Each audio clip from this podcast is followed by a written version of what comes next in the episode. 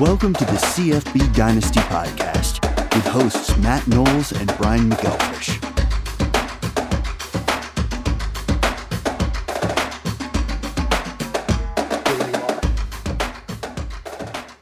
Hey everybody, how you doing out there? This is the CFBDynasty.com podcast. I'm your host, Matt Knowles. Over here on that side, you've got the founder and the creator of CFB Dynasty, Mr. Brian McElfresh. And with us as always, you can call him number one. Don't you call him number one, but you better not call him number two. It's Doug Gravely. Brian and Doug, how you guys doing today? Good, man. He is number two. Doug is definitely number two. I'm always number two. Number one in your hearts, but number two in the final standings, buddy. All right, so we got a great show out here for you today. We're going to be talking about teams trending up in college fantasy football, what our predictions are for that this early on in the offseason. We're also going to talk about some improvements that are being made to the CFBDynasty.com website for you guys, some exciting things that are happening out there. But the first thing we want to talk about, a couple things that are current events that are happening out there. So we got weather balloons that are out there in the sky. We got all these different unidentified objects being shot down. We got a mushroom cloud over Ohio. Doug, Brian, what do you think about all this? What's the cause? Is it aliens? What's your take on all this? You know, I think it has to do a little bit with the NFL script, but it's, you know, someone else doing the scripting. Did you see the movie came out on Netflix about a train crash? It just came out in December. Train crash that happened, and the same exact scenario where it's like chemical chaos everywhere, and it's like based in Ohio. That's wild. I did not. That's a little weird. Just the script. Yeah, it's called White Noise. It's just you know, according to the script, just like the NFL. It's all scripted. You know what? I probably should watch that because one of my favorite movies of all time is Super 8, where you have the train crash, but it's all aliens. If you've never seen Super 8, that's a great, great movie. But you know what? Maybe it is aliens. I don't know. But yeah, there's crazy happenings. It just makes me think of your NCAA team, your old aliens. And Did you see? So this is obviously we didn't talk about this pre-show at all, but did you see? There's a new video game coming out that's going to be free. It's going to be a free game. It's college football based. It's not going to have any licensing or anything, but it looks really cool. It's built on a completely new engine. Looks like the gameplay is going to be pretty great. It's going to have online play and a lot of stuff, a lot of team builder, stadium builder. Oh, that's great. What system is it for? All of the systems. So really? So PS4 Plus basically, and it's coming out this spring. So we're going to have to give that a go and definitely do some shows about it. Once we download and play it, but, you can build your aliens again. That'll be fun. Heck yeah, man. Always about the aliens. So we talked about the wild things happening in the skies. So a lot of people are talking about what they think are wild things that happened on the ground at the Super Bowl. Excuse me, that game that we can't mention, the big game that happened on Sunday at the end of the football season. Everybody's losing their minds about the end of the game and the holding call. You know, they said that game, that just shows it was fixed, ruined the whole game. I've got my opinions on this. What do you guys think? Do you think, one, do you think it was holding? Two, do you think that whether that's holding or not, whether it's called or not, that it changed the outcome of the game? So I've been looking at a lot of comments on this. I've been obviously the playback of that one particular play has been played on Twitter thousands and thousands of times. I've watched it, heard even Bradbury's comments about this. I mean, when the guy says it's holding that the penalty was called on, I mean, you know, I got to go with the fact that it was holding. But the only issue that I have is officiating in general, how it is not consistent from first quarter, start of the game to the end of the game. And it seems like not just in the Super Bowl, which people are freaking out about, but it's in general. Every game you watch, officiating is not consistent from first play of the game to last play of the game. And in college football, it's just terrible. Like, these guys aren't full-time refs, a lot of them. It's just a terrible scenario for a organization that makes so much money. It seems like it'd be really easy to kind of fix that and get these guys paid to where it can be their main job. But so Matt, I'll defer to you as a ref, but yeah, I echo the sentiment of sure it was holding. But if it was the only holding call of the whole game, that seems like it was a ticky-tack way to kind of end the game there. And it was certainly a deflating way to end the game, because it was like the whole game was super great and fun until the last minute when that call happened. Well, I would say, as a soccer official that's ref for over 23 years, soccer, unless you're playing at the highest levels where you've got VAR, when you're at the level like I ref, you don't get the opportunity to go back and review things. You just have to make the call on the fly. You can confer with the officials. You have to do the best you can. But when you're at the level of the NFL, I think the biggest thing is they need to be able to have replay capability on every play if needed. I think the play that is in question, like you said, Doug, was it holding? Technically, yes. Mm-hmm. Practically, should it have been called? I don't know, because for that call to be made at that point in the game, it seems very ticky-tack. That specific type of play across the NFL season was so out of control. I remember there was one play, Kader Kohou, the undrafted rookie of the year for the Dolphins. There's a play, I think it was against the Bills, where you see the flag for pass interference get thrown in. The flag, he's at about the 25-yard line. They throw the flag. They give the ball to the opposing team at like the 10-yard line. You can see in the replay, you're like, how is it even possible that the offensive team should have got the ball at that point? So it's one of those areas that should become a point of emphasis, because you don't want to see a game get called on that. You also want the players to be trained. Don't be dumb and try to get that hook at that point, because you never know what's going to happen. You've now put it into the hands of the referees by making that play. So it's on the defensive back for making that play. But I do think, as Doug said, there needs to be some consistency. I don't think it changed the game. Obviously, the Chiefs are able to run the clock out, but I think that the paint on the surface of the field made a lot more of a difference. Jalen Hurts slipped trying to throw the Hail Mary. He slipped on the paint on the field. That's why the ball was like 20 yards short. That, to me, was much more of a concern than a ticky-tack call at the end of the game, because there were so many other things that happened. I don't know. I mean, there's definitely many other things that happened, but you give that Eagles offense a full minute, and all they've got to do is kick a field goal. Like, shoot. I mean, they didn't have timeouts left, but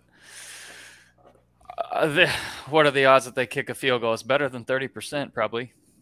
Yeah, you never know. You never know. I'm not saying they couldn't have come back. I'm just saying I feel like there's a lot of other things that could have happened in the game that were a lot more impactful than just that one call that happened in the last 2 minutes of the game. Yeah, but all this stuff's got to get fixed across college football too. Like, this is a big issue, and some of the biggest names in the industry are talking about it. So let's get down to college football. Let's get down to CFB. I know BMAC – first, we have one little quick news and notes we want to talk about, but after that, we're going to talk about some of the improvements to the CFB site that are really exciting coming into 2023. So why don't you take it away, BMAC?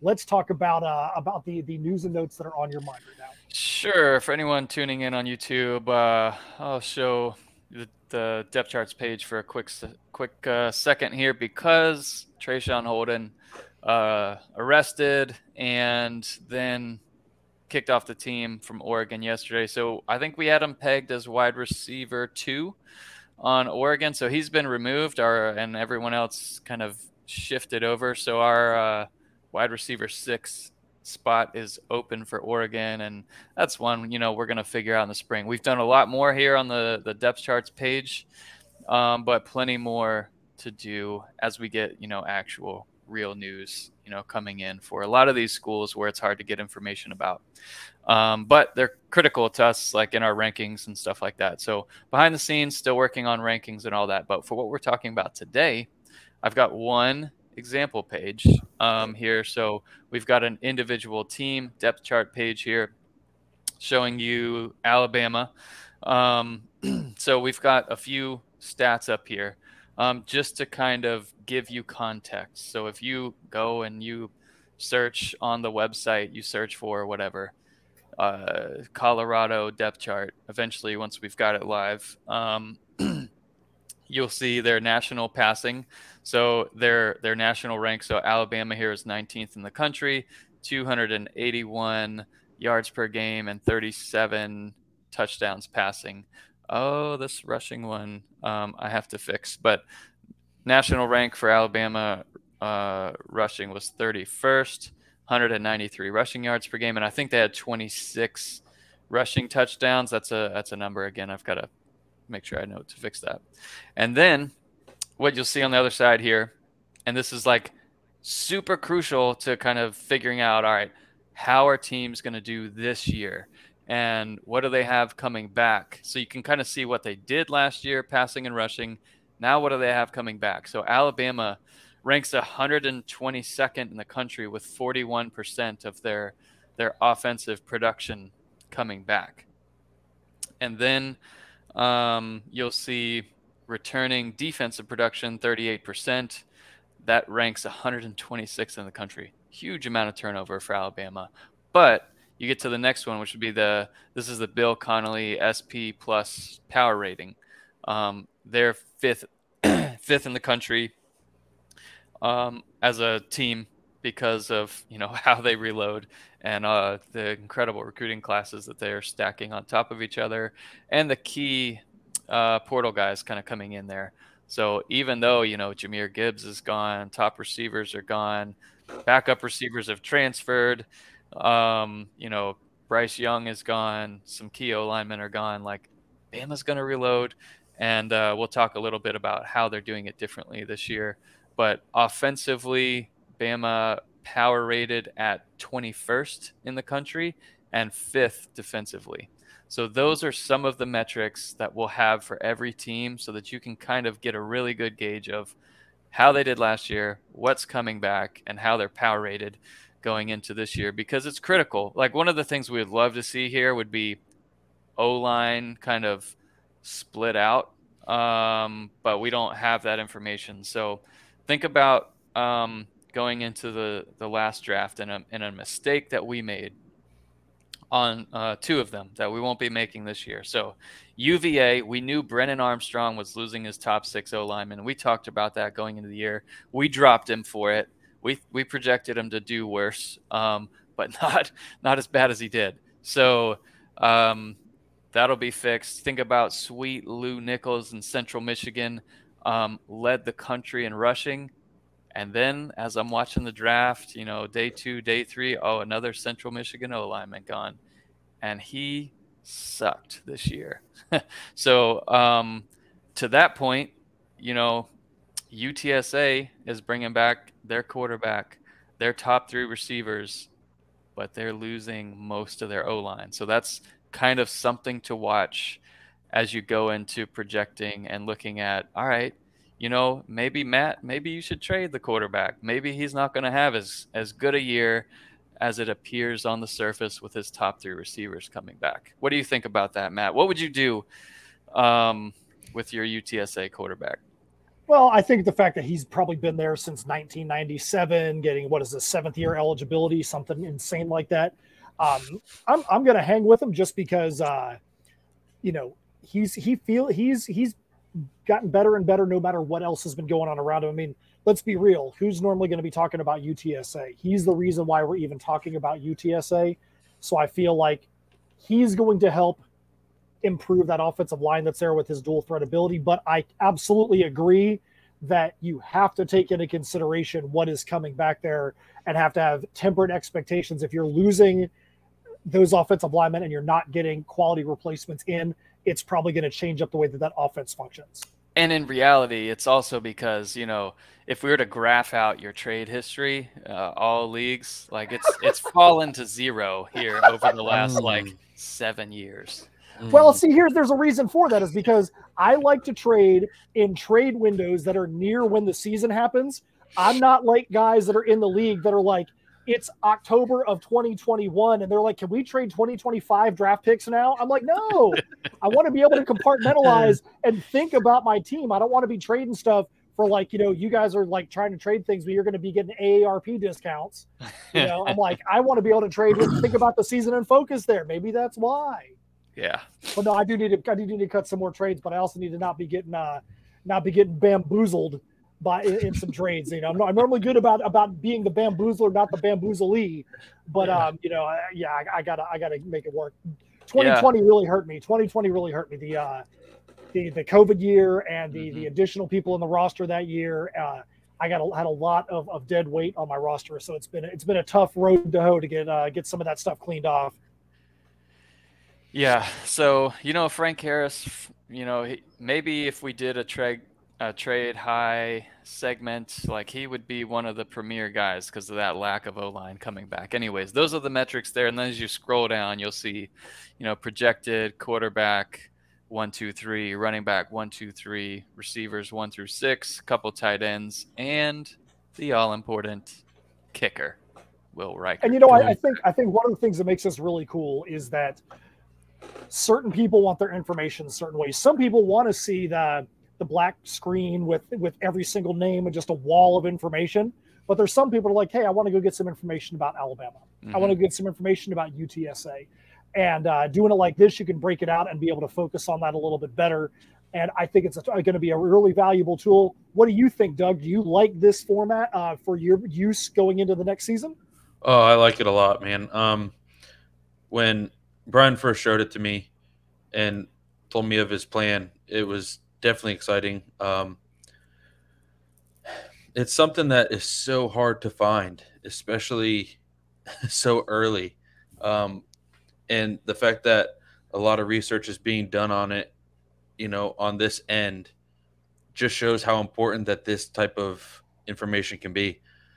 Yeah. It's critical, especially for all the people that haven't played and might be new coming into the college fantasy world. Like, without this information, you can just draft off of our cheat sheet if you want to. But for the ones that, are searching for it, our research will, be their benefit. And actually, we had some good Discord feedback on this, and we made these color coded, but I think I overwrote those changes accidentally. So we'll have team colors there instead of CFB colors for some of these things. Anyways, whatever. That's enough really about just the depth chart and what we're working on, but we'll get a bunch of these mugs cranked out here over the course of the next month, and they'll continue to be updated all throughout the off season, into fall camp and everything. So, but crucial information there added to each individual team page as we kind of go about that. And one of the things I really do like that this is being developed now, getting the foundation in there, because as we all know, when the season comes about, ain't nobody got time to be doing 133 teams worth of foundational updates. If something changes in the depth chart, like you said, you can just go in there, plug it in, it'll show up on the front end. It's going to be a lot easier to keep up with this information as the season goes along. Another thing that we'll do, and Doug leads these efforts, will be we talk to beat writers and all the local writers kind of covering their local teams, and they look at the depth chart, kind of put their feedback in. So we'll have a good Q&A session with as many writers as will respond to us, and that kind of stuff is also fantastic information that will hopefully be coming, more so starting that as we're a couple weeks into most fall or spring camps and all that stuff.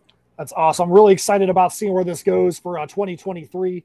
That's some of the technical back end stuff, but the main focus of the show for today, we want to talk about teams that are trending up in college fantasy football for 2023. There's a lot of different metrics and a lot of different things we could be talking about. We've got some teams that are off to the side that we've all notated, and they're there for different reasons, but really excited to be able to share these things with you. So BMAC, why don't we start with you? What is the first team that you want to talk about? And let's see where we go from there.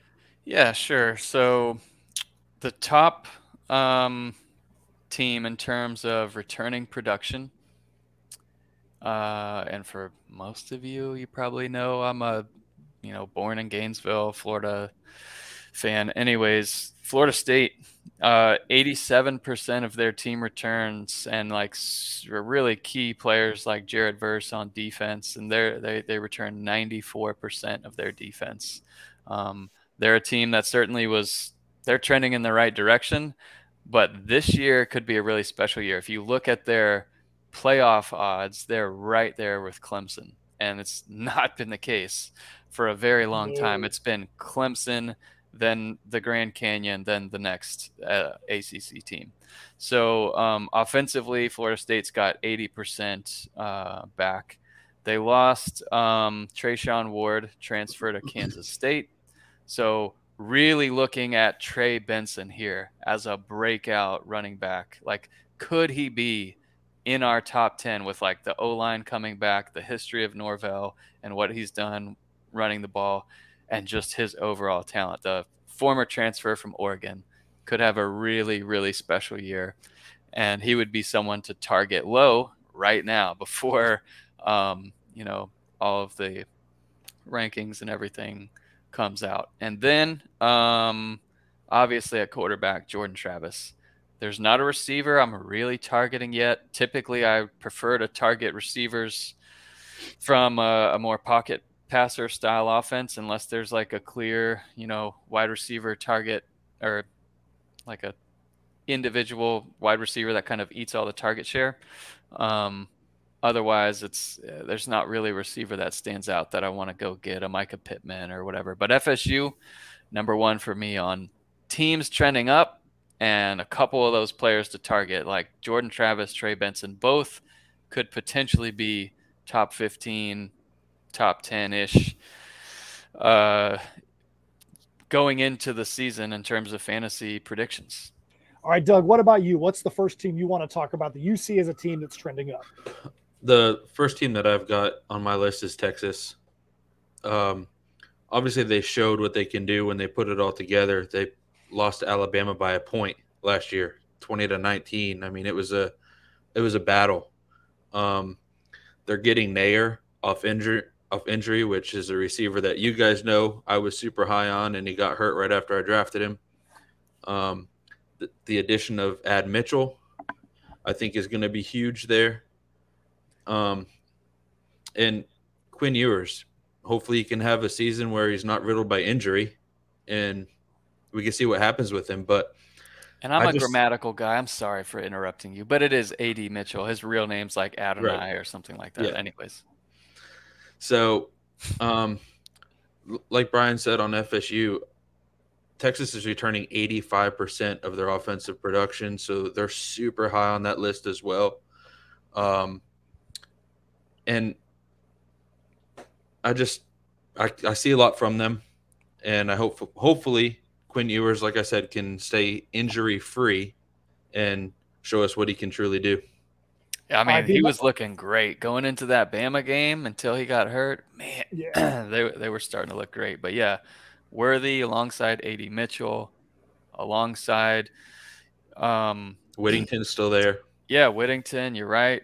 Running backs will be new, but again, like we said earlier, that's one of the easier positions to kind of replace. Obviously, they're replacing a really, really special talent. But yeah, Texas has the number 3 returning offense in the country. All right, BMAC, what's another team that is got your senses all a flutter going into the 2023 season as a team that you think is going to be trending up? All right. So this isn't something that I thought of or whatever, but just looking at the data here, seeing Missouri at 9th in terms of returning production. And then on the power rating, which is the SP plus by Bill Connelly from ESPN, Missouri's 32nd. And, That kind of just opened my eyes a little bit. Like, you know, quarterback's been a problem for them, but they got Jake Garcia coming over from Miami. If they can figure out the quarterback position, that guy is going to be productive in that offense, which is typically really good in terms of fantasy.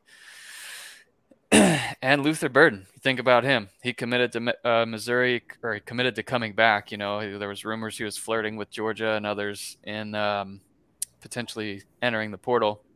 That didn't happen. And could he have just a breakout year for an offense that's going to be underrated? It's really possible. So Burden, and hopefully we see whoever just kind of take that quarterback position over.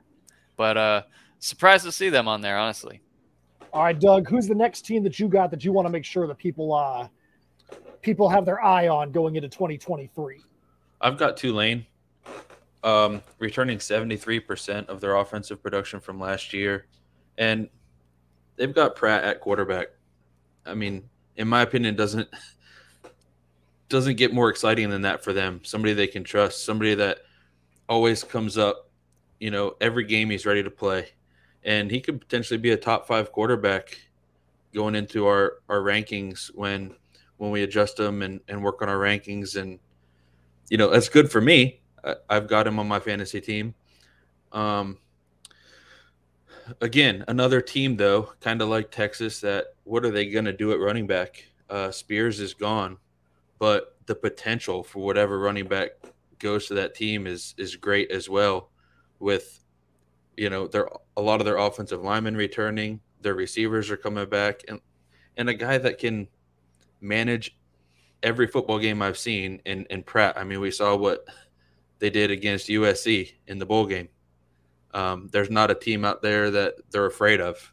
So that's an exciting team to watch. And Tulane, if this would have been a 12-team playoff year, Tulane would have been in the playoffs. So, you know, will Tulane be able to continue that that kind of production and that kind of national relevance? You know, it sounds like you're saying that they will. So that's pretty cool. I'm going to go with, and you, and Brian knows throughout my history, I always am somebody that roots for the underdog. I'm always looking for people that are less than, or people that are they're also Rams that may be able to jump into the discussion in the following year. And I'm going to go with what I think is the most obvious one, which is in Colorado. You have Deion Sanders coming in there. You would say, well, why am I even going to bring up a team that is 93rd on returning production and 94th in the power ranking as well? Colorado was not a very good team last year. So you don't really want to have 99% of their returning production coming back, because that team only produced a 3-9 record. But listen to this. Colorado has, since the end of November, 25 players that have transferred in through the portal. They have the number 2 portal ranking in the country, only behind LSU as far as the productivity coming in from the portal into their team. I think when you look at Deion coming in, look at all the guys that came over from JSU, and you look at just the excitement around Colorado. That now, I'm not saying Colorado is going to be a team that's going to be fighting for the playoff. But what I am saying is last year, you probably didn't even look first, twice, third, fourth time at anybody on Colorado to be on your fantasy team. But I think they're probably going to be the team that's going to have the best chance of having the biggest improvement year to year as far as their overall record and their production of fantasy relevant players. What do you guys think? Well, so you're a Deion guy, obviously, then. What do you think about his take on the weather just not being cold out there? Next question. I think that's silly. I don't even get a comment like that, but that's silly.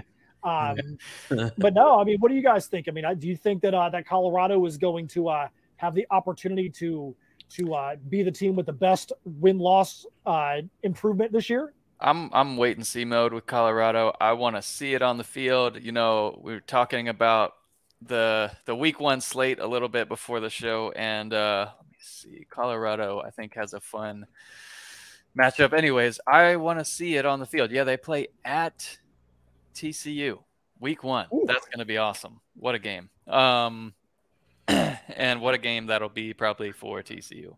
But after the national championship, you never know. they lost Duggan, obviously, and Quentin Johnston, and it's going to – yeah, that'll be a fun game to kind of watch. But I want to see how the O-line is. I want to see what the style of offense, how does Jahmyr Sanders do at quarterback? You know, does – like, how do they split up the carries? Does the freshman just take over eventually at running back?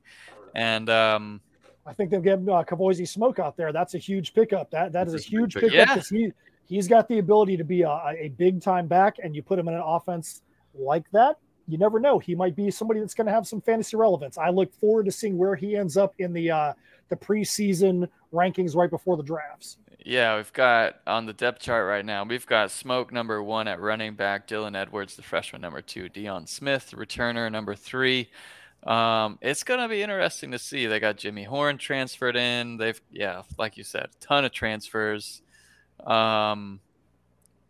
JT Shrout will be the backup probably to Sanders. And man, yeah, it'll be fun. I'm again, just wait and see for me. Let's see how they produce. I'm not going to invest a lot of draft capital in Colorado this year. What about you, Doug? You feeling Colorado, or are you selling on Colorado right now? I'm selling on Colorado. I think the hype's too big for them to live up to. Honestly, I would like to see what these kids can do against, honestly, bigger, better, stronger players in the bigger conferences. You're coming from, a small school, technically. I want to see what they can do against kids that have been here. So we'll see what happens. All right, BMAC, what is the next school that you want to make sure people have their eyes on? All right, let's talk a little bit about Ole Miss. We've got to watch who's going to win that quarterback job. Of course, they had Jackson Dart had a really good looking year as a freshman at USC for the games that he played. And then kind of a rough start, rough spring, and he'll be looking to kind of keep and win that starting job. But Spencer Sanders coming in there, he's been a starter since he was a freshman at Oklahoma State. And then Walker Howard, former five-star talent, transfers from LSU into Ole Miss. So there's going to be a pretty big quarterback battle there. But Quinshon Judkins at running back. What a beast. So him with Ulysses Bentley as a backup. We want to see who's going to take over at wide receiver. And the transfer from La Tech, Trey Harris, could be that guy to go along with Jordan Watkins and then Dayton Wade in the slot. And then figuring out how Chris Marshall, the former five-star transfer in from A&M, comes in there. A lot working for them. Let's see. Returning production for Ole Miss was really high, so they are 18th in the power ratings. And let's see, returning production, they are 30th with 80% on offense, which puts them at 13th offensively. So you got a lot of the O-line coming back, elite, potential also, which I didn't even talk about yet, at tight end. So you've got Trigg, obviously, and then you've got another top five fantasy tight end that transferred in there. Let's see. Oh, how am I forgetting his name? Caden Prescorn. And then, of course, Caden Davis coming in at kicker, transferring over, I think, from A&M. So lot of talent. Should be a special offense. And Lane Kiffin's offenses are always great to kind of target for fantasy. All right, Doug, who do you have next? You want to make sure people have on their list going into 2023. Man, next is a team that I'm just excited to see what happens. I like the coach. I'm going to go with Nebraska. Then bringing in Matt Rhule to Nebraska, and when Baylor hired him in 2017, Baylor was a 1-11 team. When he left in 2019, they were 11-3. He completely changed that team around at Baylor, and judging by all the transfers that Nebraska has got, there's excitement there again, and you could very well see the potential there. You asked the question earlier of Colorado being the potential biggest jump from, wins last year to this year. I think it could be Nebraska, who was 4-8 last year, and they could potentially challenge, that, and potentially go from 4 wins to 7 to 8. I don't know. It's exciting to watch. They got the addition of Sims at quarterback. Yep. Kemp from Virginia, the receiver, and Brian's boy, Gilbert at tight end.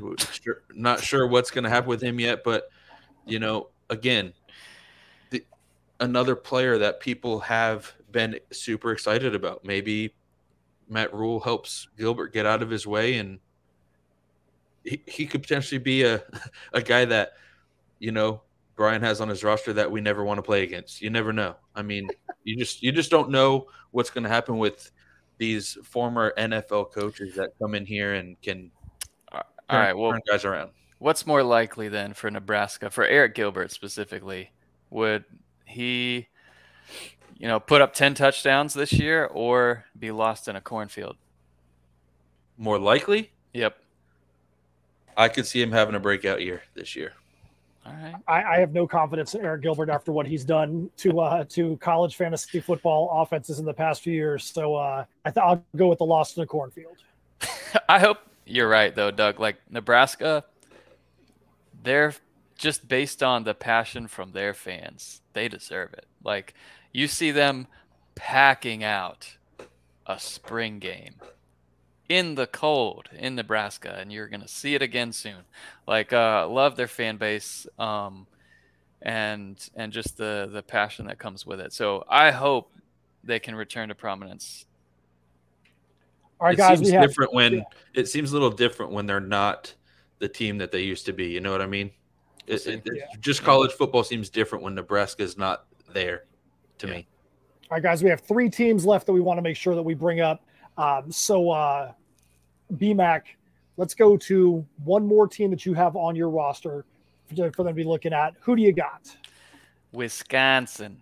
So I like all the changes that are happening there, you know, with the new coaching regime there.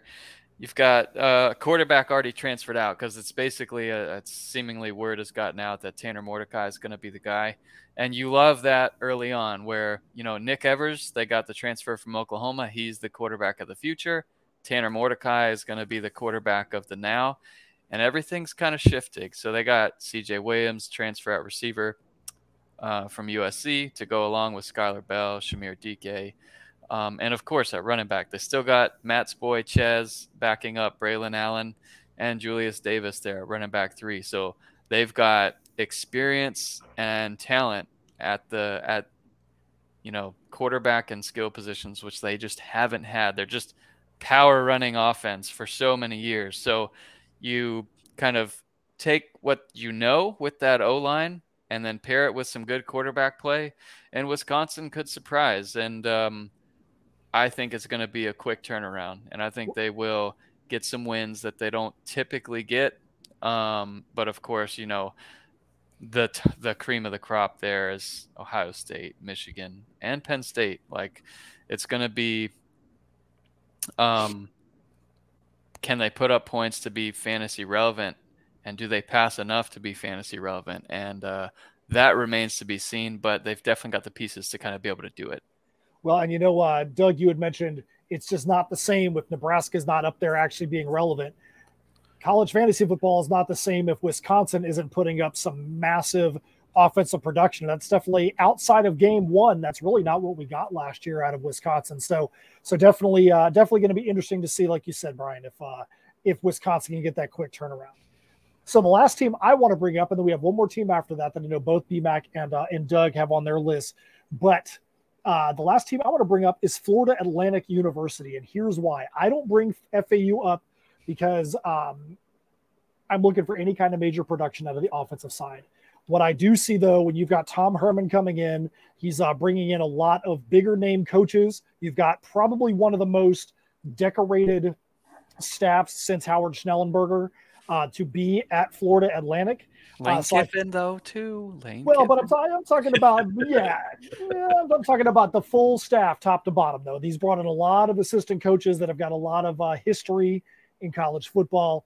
But the thing that is interesting, if you look at FAU and you look at the metrics, FAU has got the number 3 ranking in returning players coming back, the number 1 defense. I was very surprised to see FAU at number 3 in the rankings with the number 1 returning production on defense coming back. Now, granted, it was only a 5-7 school last year, but to have that kind of consistency on the defensive side of the ball, I think that they could be a defense you might want to think about as a sleeper defense. Obviously, you do not want to pick them to play them against their Power 5 games in the earlier part of the season, but that could be a defense if they are able to utilize all that talent that's coming back. They might be able to do something for you at the end of the season. Relative to their competition, you know, they're power rated 81st.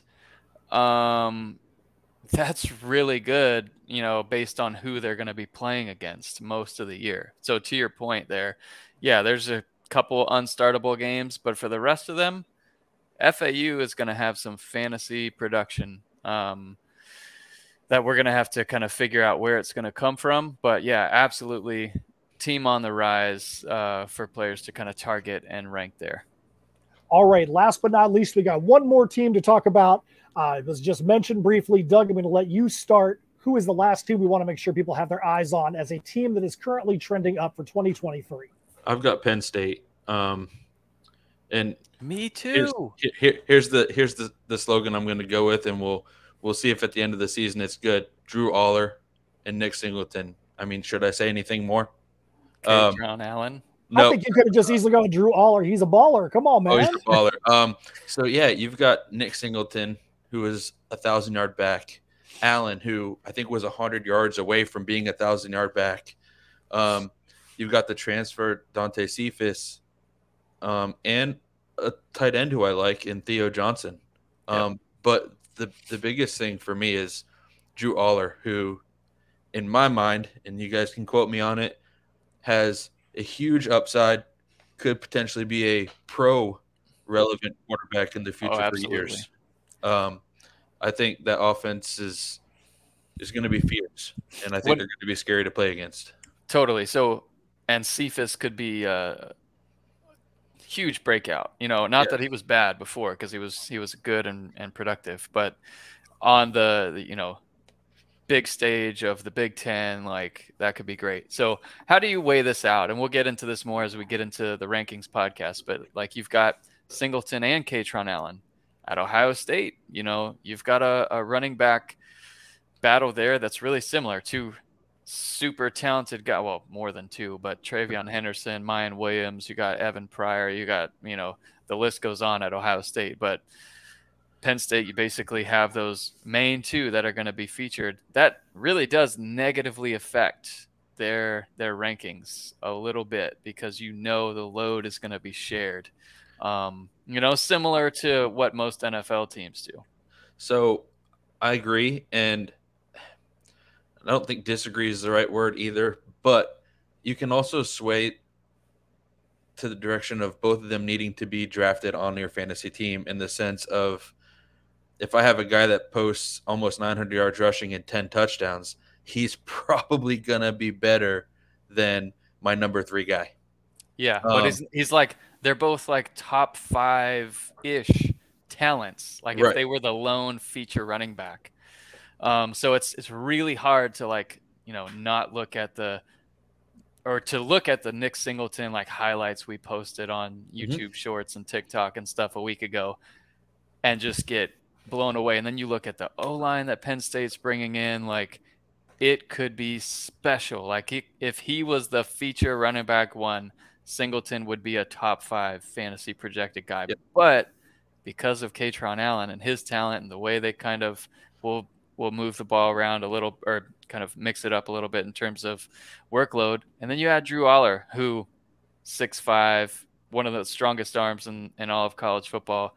He can also run and will run, and he'll get some red zone touchdowns too. So a lot of that's going to work in there, but Penn State as a team trending up, you know, they've got the hurdles that they have to make Ohio State, Michigan, and take care of the rest of their business, which I think they'll do. Like, I think Penn State's in for a potentially special season. So if you're looking at, you know, a new playoff team, Penn State could be knocking on the door. Yep, agreed.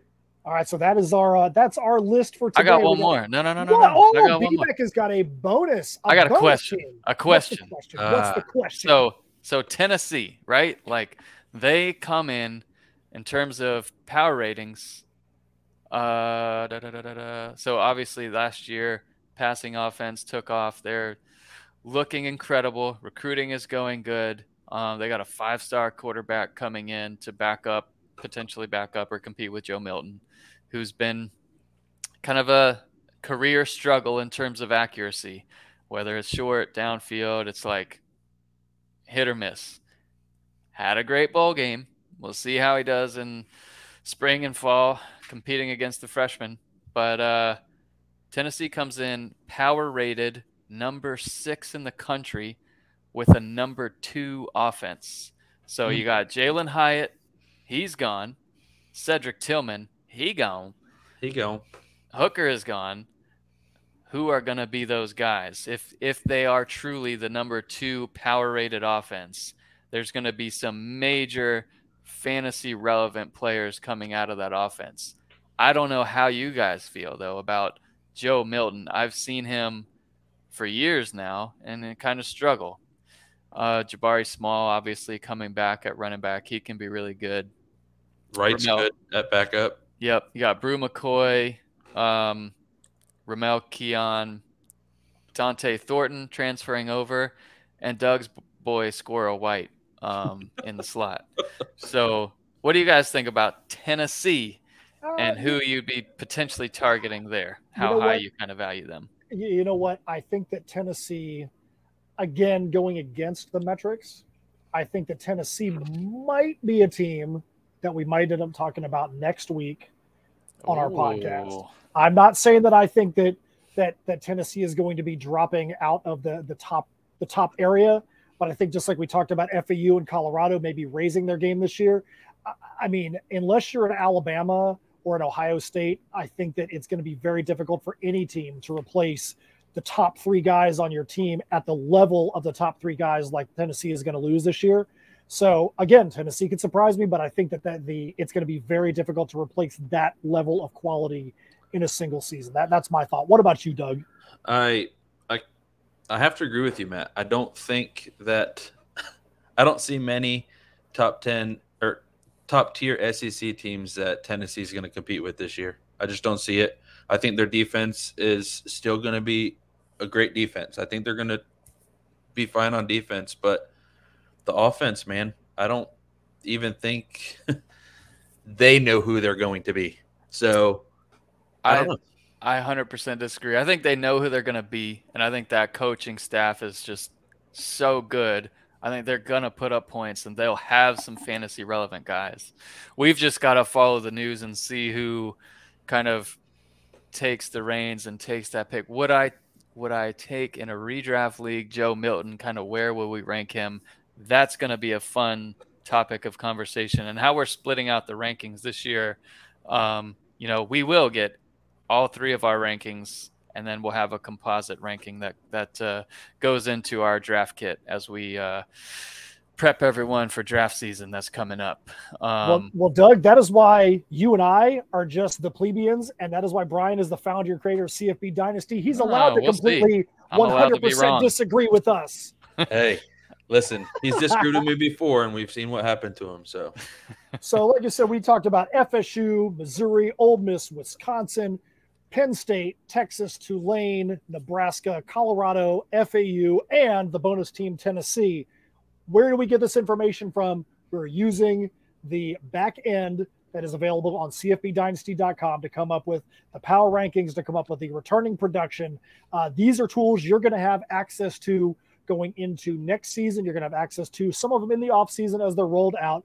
This is why CFBDynasty.com is one of the leaders when it comes to college fantasy football information, and why you want to be not just using the information, you want to be a part of the community as well. Go up to Discord. You want to be interacting with people that are out there, and especially if you're somebody that's got a really big focus on a specific team, there's going to be 133 different teams in FBS this year.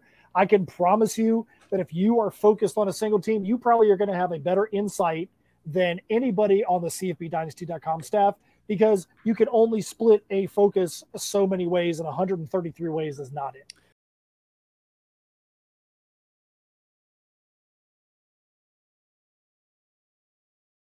All right, so in terms of the best projected, power-rated offenses going into this year.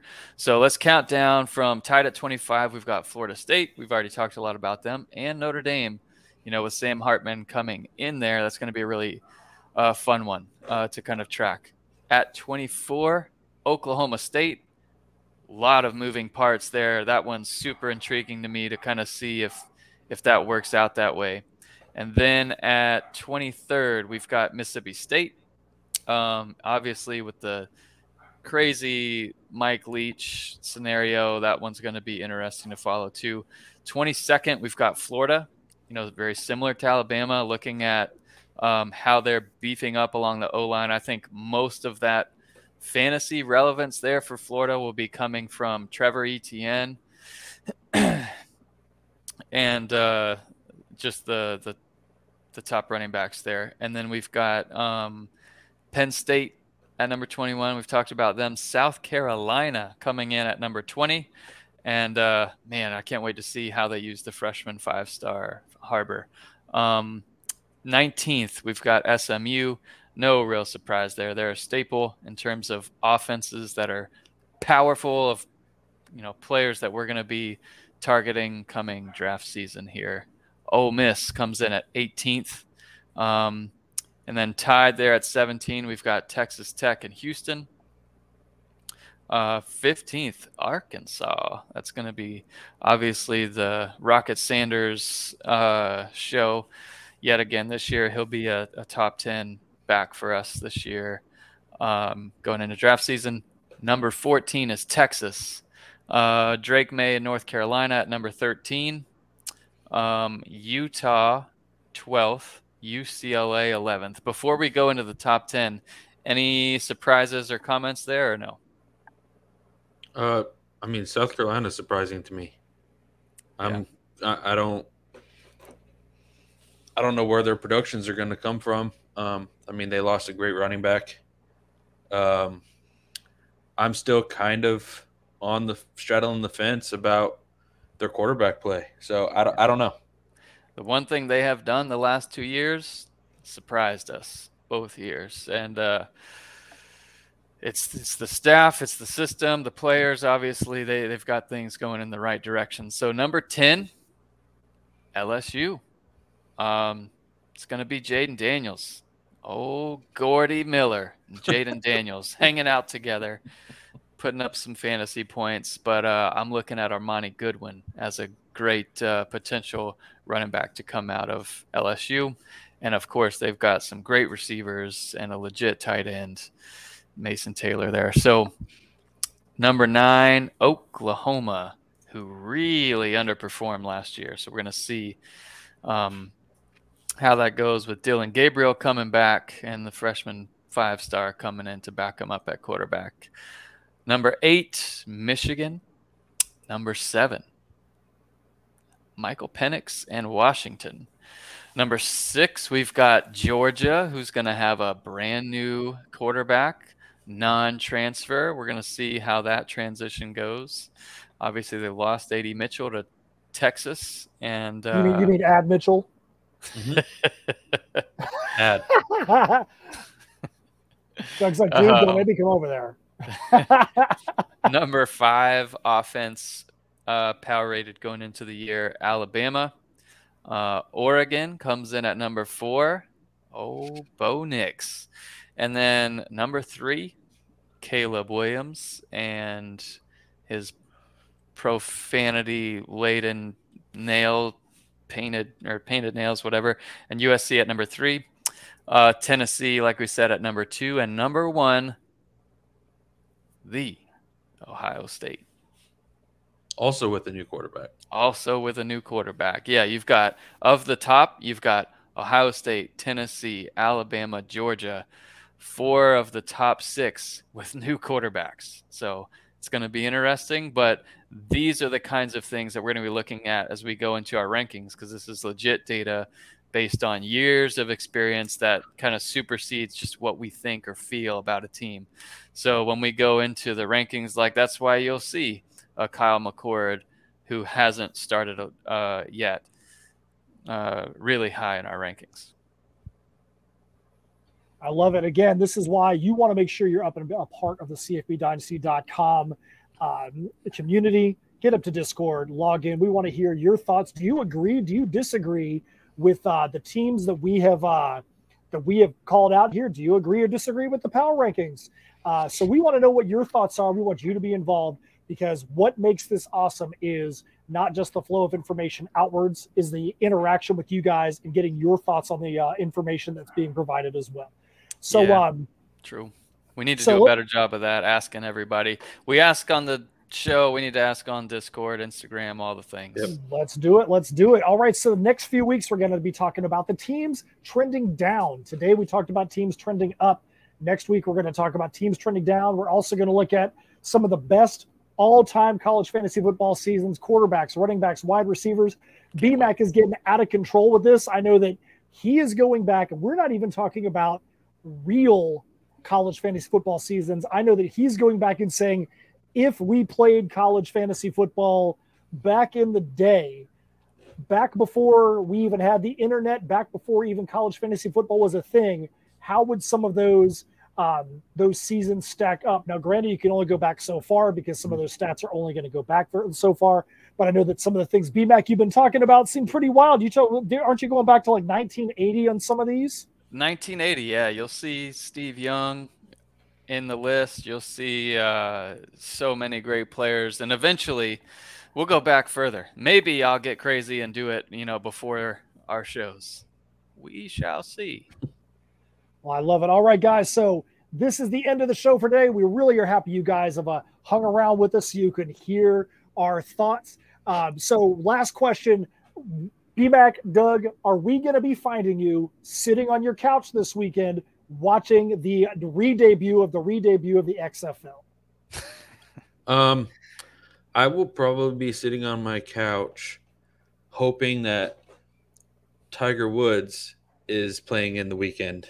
And I may turn on some XFL to see what's going on, because who knows, maybe hopefully it can become a farm system for the NFL and these guys can keep going in their careers, but probably watching golf, if I'm honest. Hey, I'm sure I'll turn it on. And I agree with you about the farm system. I think that one of the things that football really needs is a better system to be able to continue to develop some of the younger players. Now, granted, you may only see a couple of guys actually make the transition, but with 133 teams playing major college football in the U.S., and that's just FBS, that's not going down any farther from there.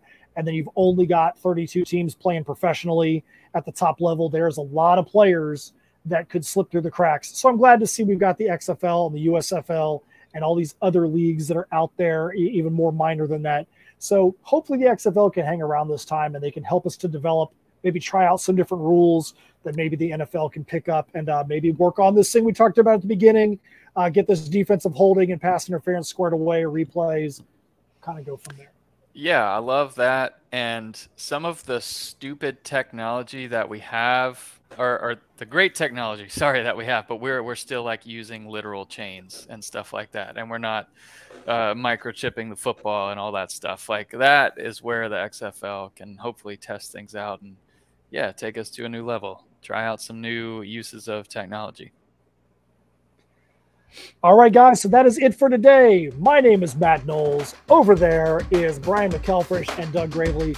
We thank you. We can't wait to see you guys again next week on the CFBDynasty.com podcast. See you. Adios.